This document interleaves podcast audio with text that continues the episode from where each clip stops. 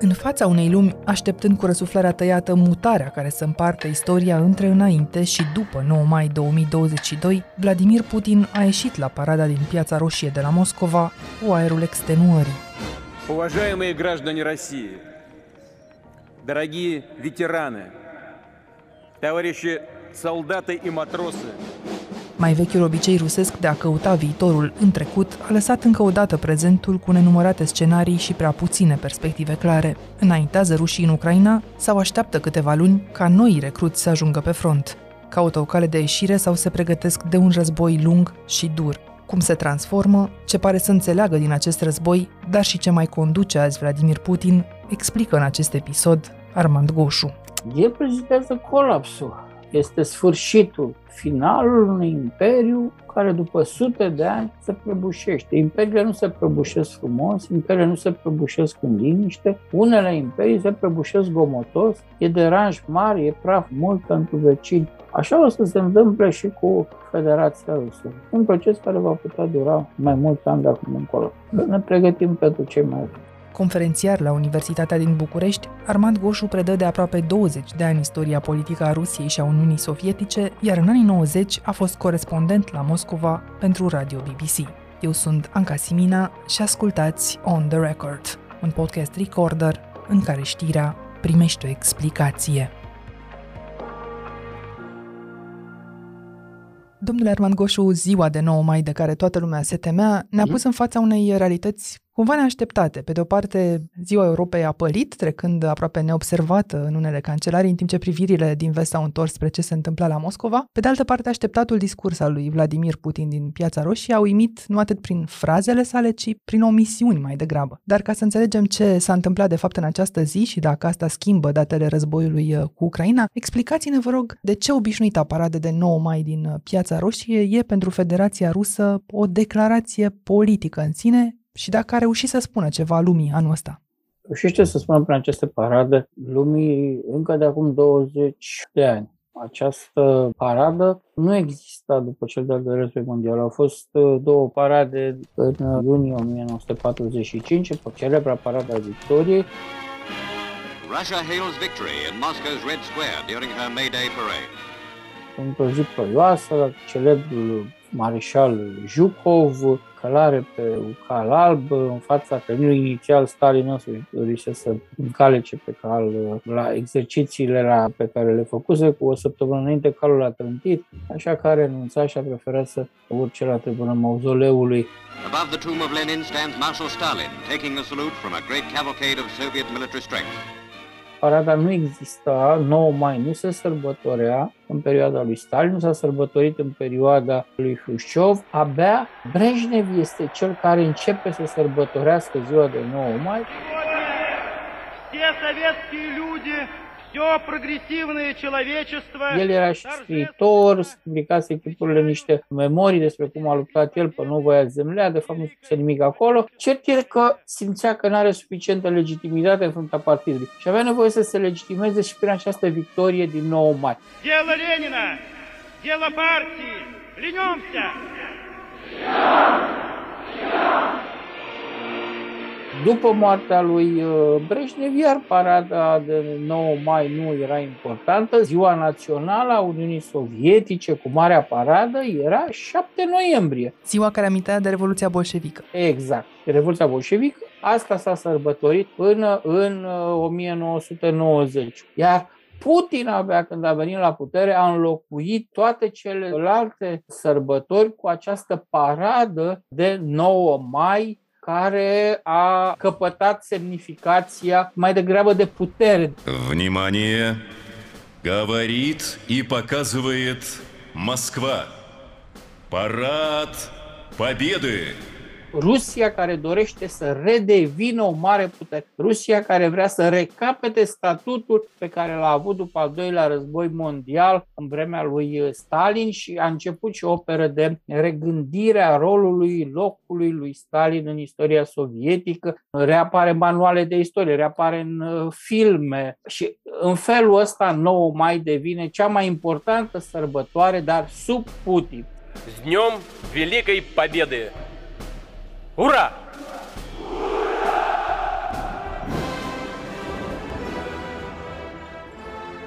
Ați urmărit-o și în anii în care ecoul ei în lume era cel mult o știre despre arsenalul de război fluturat ostentativ de Vladimir Putin acolo. În rest, nu trebuie să rea nimeni neapărat în vest de 9 mai, dar uh, a reușit Rusia luni, de pildă, să transmită acest mesaj. Suntem din nou o mare putere pe care încearcă de două decenii, spuneți, să-l reconstruiască. La început, în primii ani, era mai degrabă o paradă colorată. Erau uniforme vechi, redescoperite în depozitele din culisele teatrelor.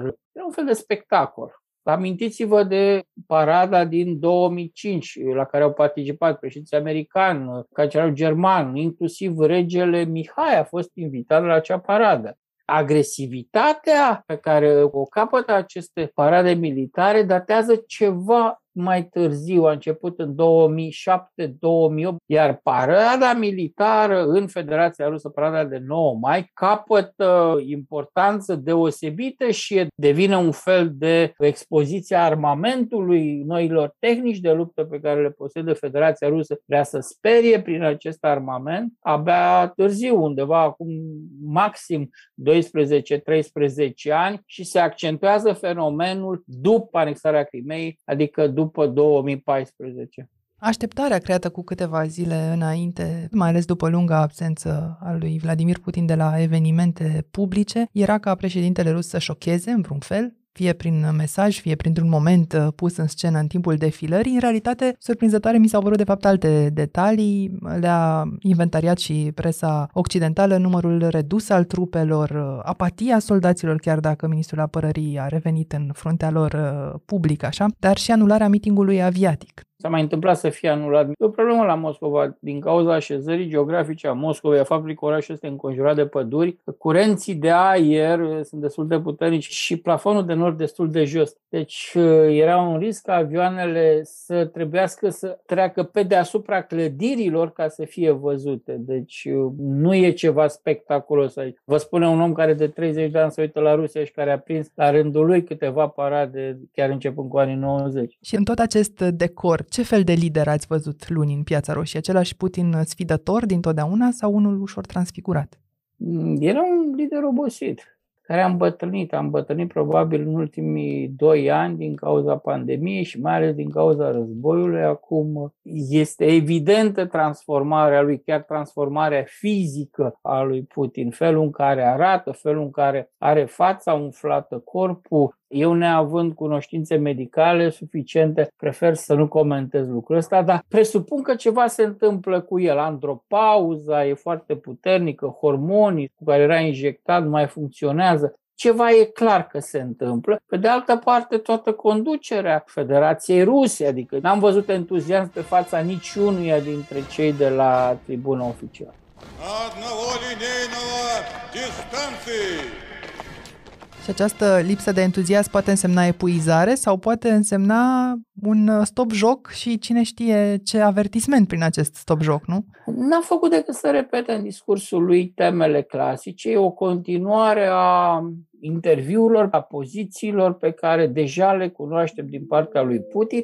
Вы сражаетесь за Родину, за ее будущее, за то, чтобы никто не забыл уроков Второй мировой. Dacă Putin anunța mobilizare generală, anunța că Putin e mobil, înțelege că e o situație de criză și caută o soluție. Dar felul în care s-a comportat Putin ca un frigider, ca un tomberon, a repetat ceea ce știam. Sugerează mai degrabă că el nu realizează gravitatea situației, crede în continuare în victorie. Вы сражаетесь за наших людей на Донбассе за безопасность нашей Родины, России. Asta nu înseamnă că nu putem asista peste câteva zile sau săptămâni la o modificare a acestei linii politice.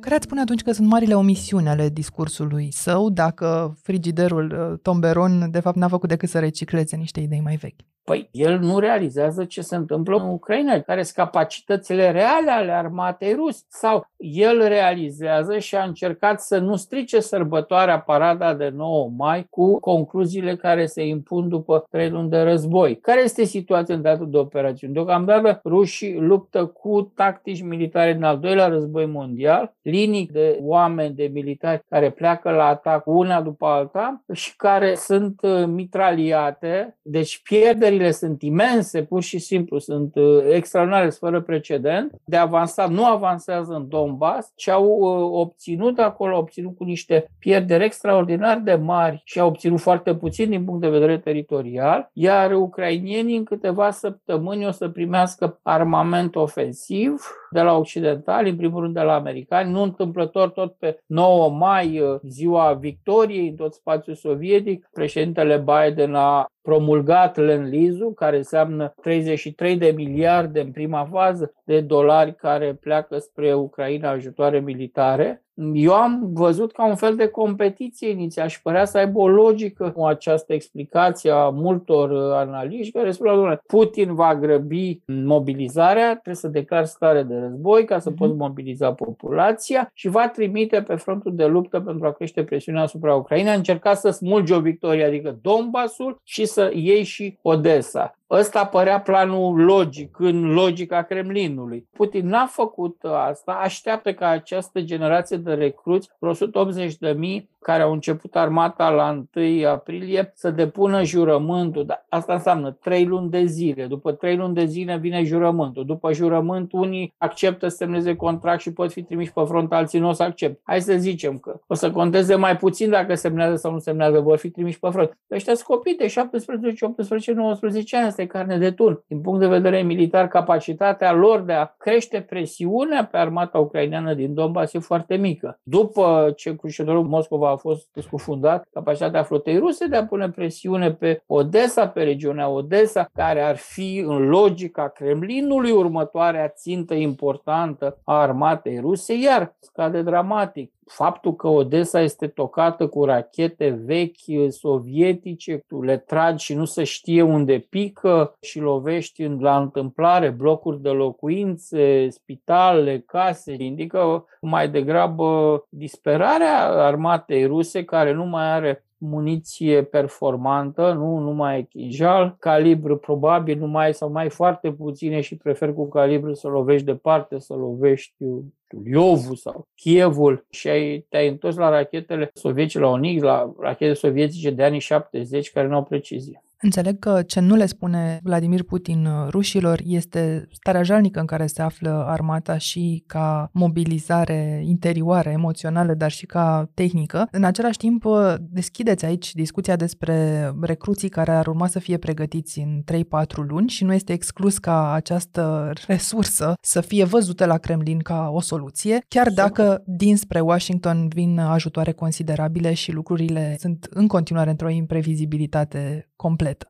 Se poate, sunt multe scenarii aici. De deocamdată armata ucrainiană are un moral foarte bun. Nu poți să câștigi un război dacă nu crezi că îl câștigi. Ori armata ucrainiană crede în victoria ei. Armata rusă, după prima săptămână, nu mai crede în victoria ei. E foarte dificil să trimiți soldații ruși la luptă. A trebuit ca generalul uh, Gerasimov, șeful Marelui Stat Major, să meargă în Donbass, la Izium, unde e centrul de comandă, pentru a-și mobiliza proprii ofițeri superiori. Se pare că iar n-a apărut Gerasimov la paradă, deci s-ar putea informația inițială că a fost rănit de un obuz tras de ucrainieni să fie corect. Nimeni nu știe deocamdată exact ce s-a întâmplat acolo. Sunt foarte multe scenarii, inclusiv scenariul implicării Belarusului. Nu cred în acest scenariu, dar e clar că Putin pune presiune pe Lukashenko. Generalii lui Lukashenko nu vor să accepte o implicare militară masivă a Belarusului în război. Lukashenko mai degrabă de semne că se îndepărtează în acest moment. A început să înțeleagă că zilele, lunile, anii lui Putin sunt numărați în fruntea Rusiei și că Putin îl va trage și pe el, pe Lukashenko, după el când va pica. Nu știm în zona de sud ce se va întâmpla, nu știm ce va aduce acest armament nou ofensiv. Uitându-mă pe declarațiile recente ale ministrului Kuleba în Financial Times, oficialii ucrainieni, Arestovi și alții care comunică foarte bine, comunică incredibil de bine toți, mai degrabă mi se consolidează părerea că ucrainienii cred în victoria lor și că vor să elibereze teritoriile care au fost ocupate de Rusia. Problema este că ei vor să elibereze teritoriile care au fost ocupate de Rusia nu doar după 24 februarie, ci ocupate de Rusia după 2014. Asta înseamnă și Crimea, asta înseamnă și Republicile Populare, Donetsk și Lugansk din estul Donbasului. Asta presupune un război război lung, pe termen lung și un război dur, foarte dur împotriva Federației Ruse. Și nu văd cum ar putea fi altfel, deși evident sunt și scenarii secundare în care poți să accepti ideea că o lovitură de stat sau altceva să ducă la schimbări neașteptate, știți, lebedele negre.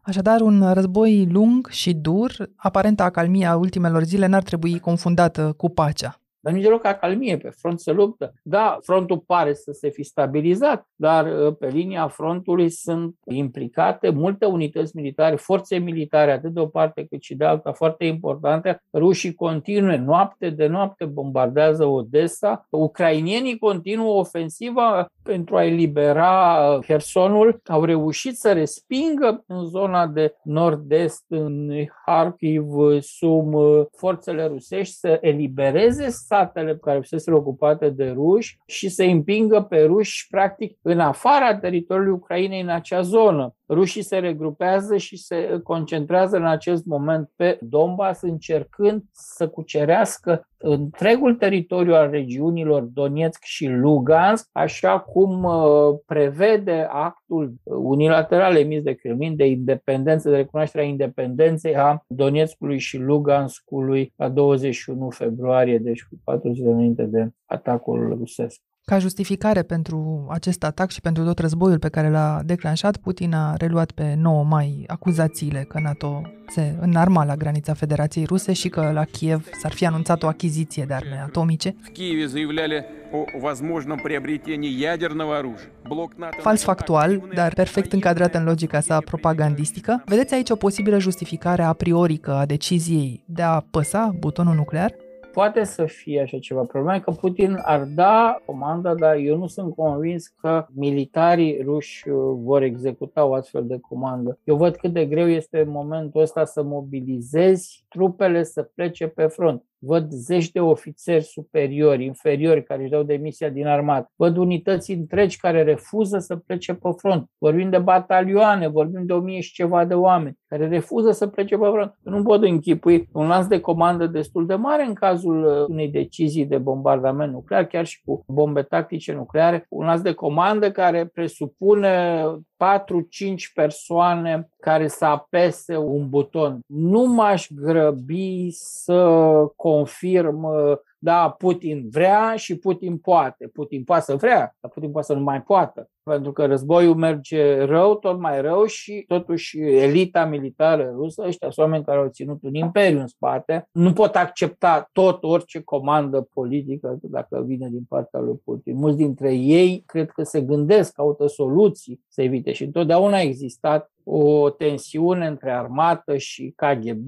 de unde provine Putin, deci nu cred în uh, această sperietoare și mă bucur că nici cancelarile occidentale. Adică butonul în sine nu e chiar un buton și nu e în mâna unui singur om, asta nu, odată. Nu, nu, nu e ceva de genul ăsta, apeși un buton și gata, nu, nici vorba de așa ceva. E un lanț de comandă, iar militarii care compun acel lanț de comandă nu sunt toți niște marionete, niște roboței uh, care nu înțeleg ce înseamnă să apeși pe acel buton. Mai e ceva, nu uitați totuși, arsenalul nuclear sovietic, chiar dacă a fost modernizat în ultimii 20 de ani, e totuși vechi. Nu vă închipuiți că într-o țară ca Rusia, în care nimic nu merge bine, armata nu merge bine, fix arsenalul nuclear o să fie totul uns și rașchetat și perfect aranjat. Deci să nu fim atât de naivi, să ne închipuim că apasă până la urmă pe buton, lanțul de comandă funcționează perfect și o să vedeți racheta zburând aș fi mult mai rezervat în privința capacităților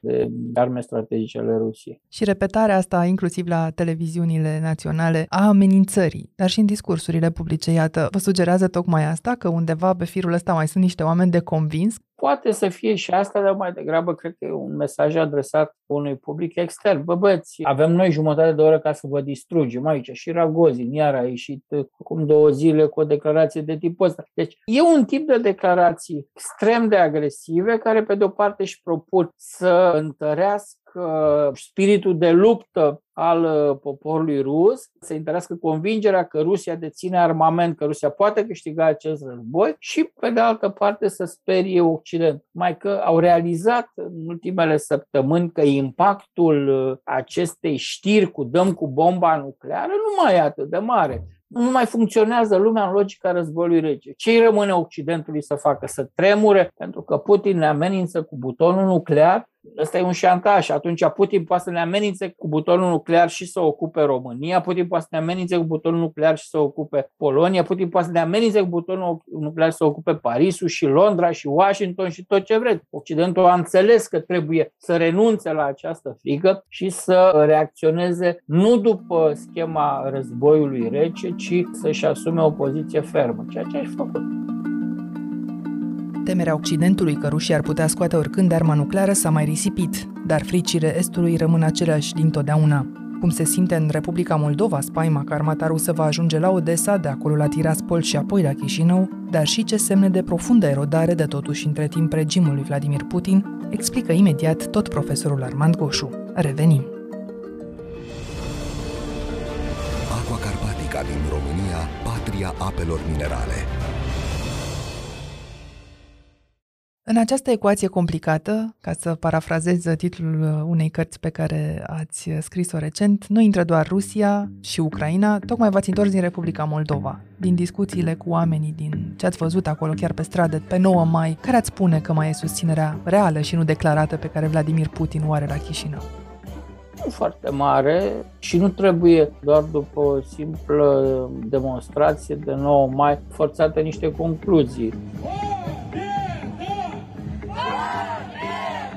Trebuie ținut cont de faptul că a fost adus, în primul rând, rusofonii, cei care se alimentează zilnic cu știri de pe televiziunile rusești, Это Россия воюет с Америкой, Америка воюет с Россией руками украинцев. Au fost undeva la 7-9 mii, să spunem, cu totul, la cimitir la Eternitatea, unde e memorialul și au intrat toți în curte, puteai să-ți faci o idee exactă de numărul lor, că așa coloana era destul de întinsă. De faptul că da, rămân uh, aproape de Rusia, dar nu pot să spui că sunt credincioși lui Putin. Ei mai degrabă nostalgici după un trecut sovietic și inventează, dacă vreți așa, o mitologie. Unii din ei nu știu dacă au participat sau dacă au rude care au participat, era acel regiment nemuritor. A venit la ziua biruinței să ne comemorez bunelul care a pierdut viața pe front uitându-mă cum aruncau uh, după aia pozele bunicilor și dacă ar fi fost bunici sau părinți sau rude, cu siguranță nu ar fi aruncat imediat după ce s-a încheiat marșul. Deci probabil au făcut printuri după ce au găsit ei pe internet uh, ca să găsească un pretext acolo. Și ambasada rusă era plin de diplomați ruși. Spasibo, dedu, za победу! I-am văzut destul de atenți. După meeting au plecat foarte repede și foarte interesant că n-am fost niciun fel de, sau cel puțin eu n-am surprins niciun fel de provocări. Vorbim cu poliția, domnească mi s-a părut că s-a mișcat foarte bine, a evitat, a filmat tot, n-a intervenit în momentul în care au apărut oameni cu panglica Sfântului Gheorghe, care fusese interzis acum o săptămână. N-am văzut nimic cu litera Z sau cu litera V, cu simbolurile armatei ruse care invadează Ucraina și până la urmă a fost totul foarte pașnic. Poliția a identificat persoane, au trimis a doua zi vreo sută de amenzi acasă, începând cu liderii partidelor prorusești, Dodon, Voronin, Bătrâncea, alți lideri politici de la Chișinău, cred că nu erau mai mult de 10 deputați opoziției proruse, dar iar am mers multă vreme pe marginea coloanei și am fotografia și m-am uitat la Dodon, mi s-a părut foarte speriat.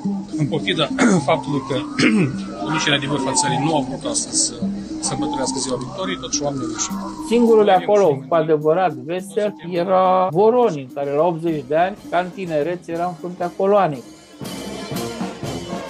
Moldovenii sau cei care nu erau de acord cu acest meeting au stat în casă, s-au evitat. Decizie destul de înțeleaptă. Au evitat orice conflict. Au fost câțiva pe margine care au spus dacă nu vă place aici, de ce nu vă la Tiraspol? Dar fără un ton din ăsta agresiv. Deci am toate datele să merg spre concluzia că atitudinea mai e Sandu de a calma spiritele, de a detensiona situația, grija cu care poliția a securizat această coloană, care, repet, totuși mare, pe străzile înguste ale Chișinăului, să vezi o coloană de 7-8 mii de oameni deplasându-se pe jos, durează. Deci a fost corectă că abordarea guvernului de la Chișinău, abordarea președintei Maia Sandu, a detenționat situația, iar din punct de vedere politic, discutând și cu deputații prorus sau analiști sau oameni care s-au apropiat de zona asta socialiști, comuniști, mai degrabă mi-au indicat faptul că sunt și ei la fel de speriați ca și restul.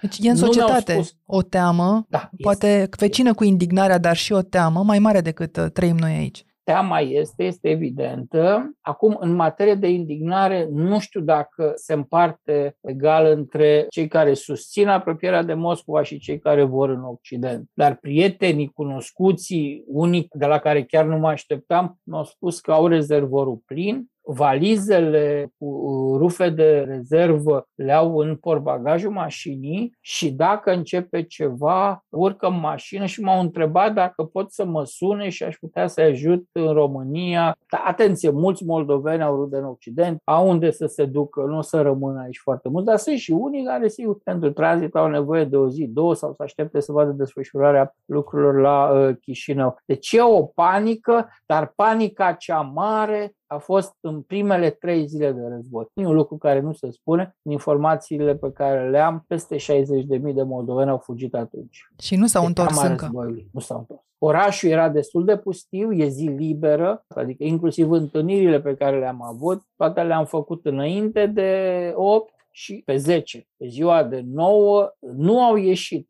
doar cu, să spunem, cealaltă tabără am putut să mă întâlnesc pe ziua de nou, de frică, există o frică, există o temere. Sunt îngroziți de ce văd. Ei, sunt fiind vorbitori de rusă, au accesul la Telegram, canalele acestea, cu videouri foarte multe. Ei urmăresc Odessa, ei stau cu ochii pe Odessa. Cea mai uh, mare teama lor e ca nu cumva Putin în Rusia să atace Odessa. Pentru că dacă va ataca Odessa, din Odessa ajungi la Tiraspol în două ore, iar Tiraspol într-o oră Mureș la Chișinău. Deci uh, se va produce uh, o basculare a situației incredibilă în Republica Moldova, iar uh, temerea cea mai mare este că puterea legitimă aleasă a Republicii Moldova nu va putea să stabilizeze o situație, să mențină stabilitatea țării în condițiile în care rușii ocupă Odessa. A făcut-o însă pe moment, un moment uh, destul de greu și acesta de 9 mai și îmi descriați mai devreme un Dodon speriat și un Voronin vesel cu oamenii din jurul lor atâția câți uh, sunt. Mai au ei forța reală de a ajuta Moscova printr-o destabilizare politică a Republicii Moldova în următoarele luni, indiferent ce se întâmplă teritorial? Ei nu vor să aibă de a face cu Moscova. Atenție! Dodon și Voronin din 2022 nu sunt aceiași Dodon și Voronin din 2021-2020, înainte de începerea războiului. Ei nu vor să ajungă la putere.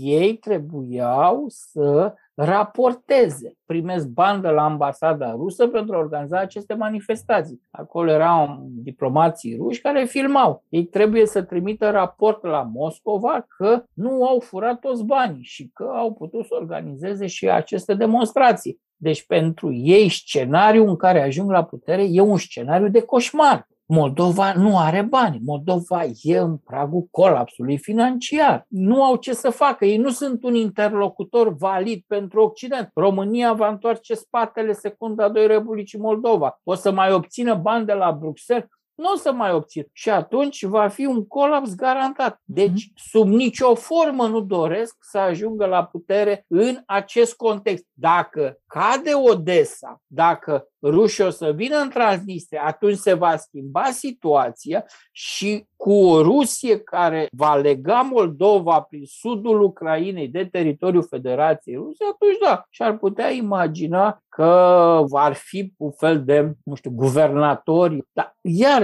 e interesul Rusiei să plătească pentru Republica Moldova. Plătește pentru Transnistria peste un miliard pe an. Dar din partea României mai au cetățenii moldoveni, dar și liderii politici de parte și de alta, vreo așteptare? Să tranziteze România în drum spre Italia.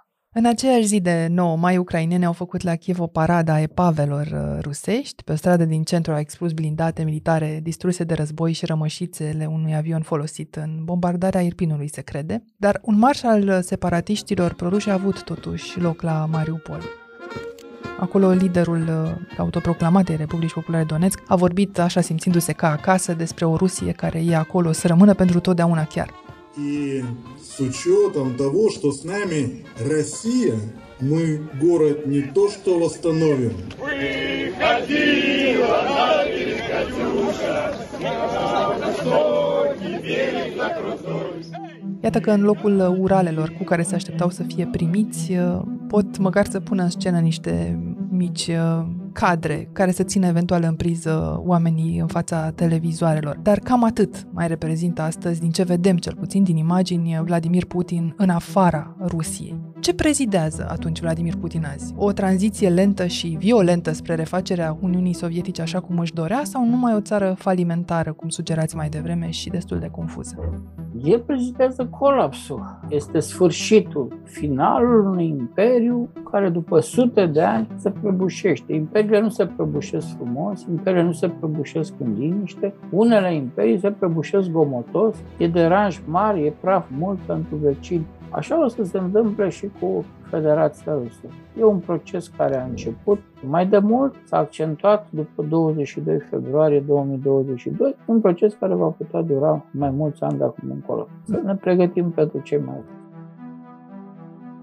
Vedeți că suferă astăzi statul rus de aceleași slăbiciuni ca și vechea Uniune Sovietică? De la șubrezirea structurilor de putere la sărăcirea populației? Sau e mult, mult mai mult decât atât? E mult mai mult și mult mai rău. Dacă aș putea compara, aș compara cu 1917, cu o elită care nu făcea priză la realitate, era total inadecvată. Așa mi se pare că se întâmplă astăzi cu Putin și cu anturajul lui. Vedem și o serie de morți fulgerătoare, de aparente sinucideri uh, ale oligarhilor. Mai mulți au uh, sfârșit așa în ultima lună și punctul comun este felul în care se raportau și cunoștințele lor legate de fluxurile financiare și de banii care circulă în cercul uh, lui Vladimir Putin. Suntem oare în fața unei noi demonstrații a violenței de care e capabil statul rus contra propriilor cetățeni sau e și ăsta semnul unei schimbări de viziune? Suntem, e foarte bine ați observat.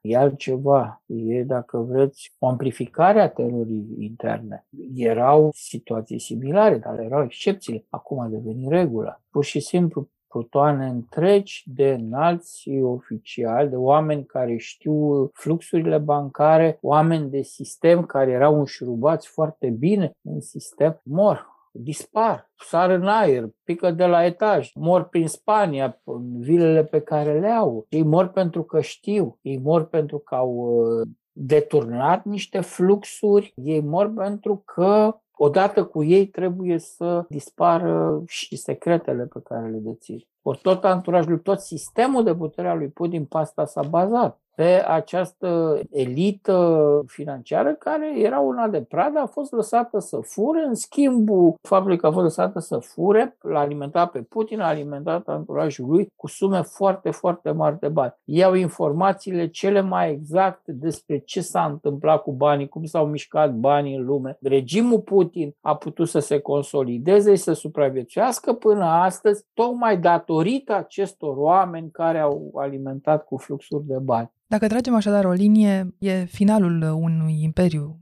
Spuneți un uh, regim în agonie care totuși se transformă încă, încearcă să supraviețuiască. Îl avem pe Vladimir Putin însingurat și transfigurat, dar uh, totuși în fața mai multor opțiuni în uh, acest război din Ucraina, opțiuni care sunt în continuare deschise, așa cum mi-ați explicat mai devreme. Mai vedeți posibilă pacea prin negociere sau finalul nu se poate închipui decât așa, prin învingerea uneia dintre armate și cucerirea teritoriilor până la ultimul milimetru de una sau alta? Cu Putin nu se poate negocia. Vedeți un lider occidental care se așeze la masă să semneze ceva cu Putin. Ce mai poți salva? Uitați-vă la fotografiile cu Harkiv, uitați-vă la fotografiile cu Mariupol. Mai e ceva de salvat de acolo? Acele orașe sunt mormane de beton, de praf, de nisip, până și rămășițele blocurilor au fost tocate de artileria rusă până le-a transformat în nisip. E greu de imaginat că o soluție negociată mai poate fi acum uh, realistă. Negocierile, din câte știm, sunt suspendate. Ucrainienii se pregătesc de marile bătălii de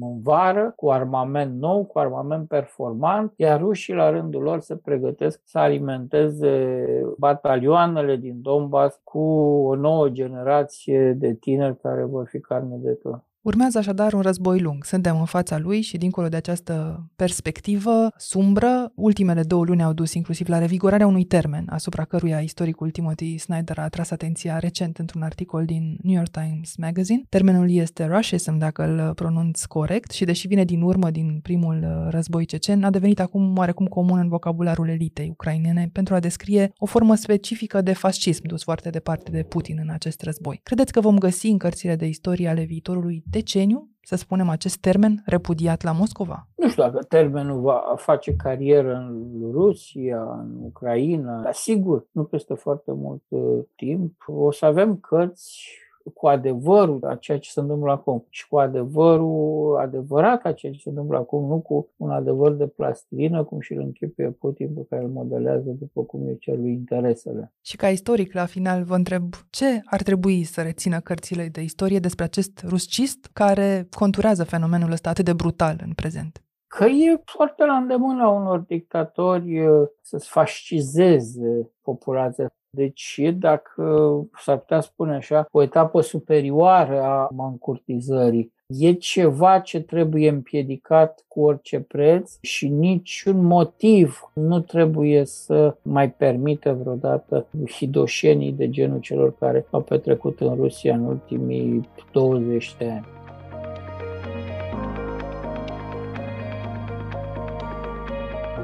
Ați ascultat On The Record, un podcast săptămânal produs de Recorder și susținut de Banca Transilvania. Dacă informațiile v-au fost utile, ne-ar bucura să trimiteți acest episod către un prieten.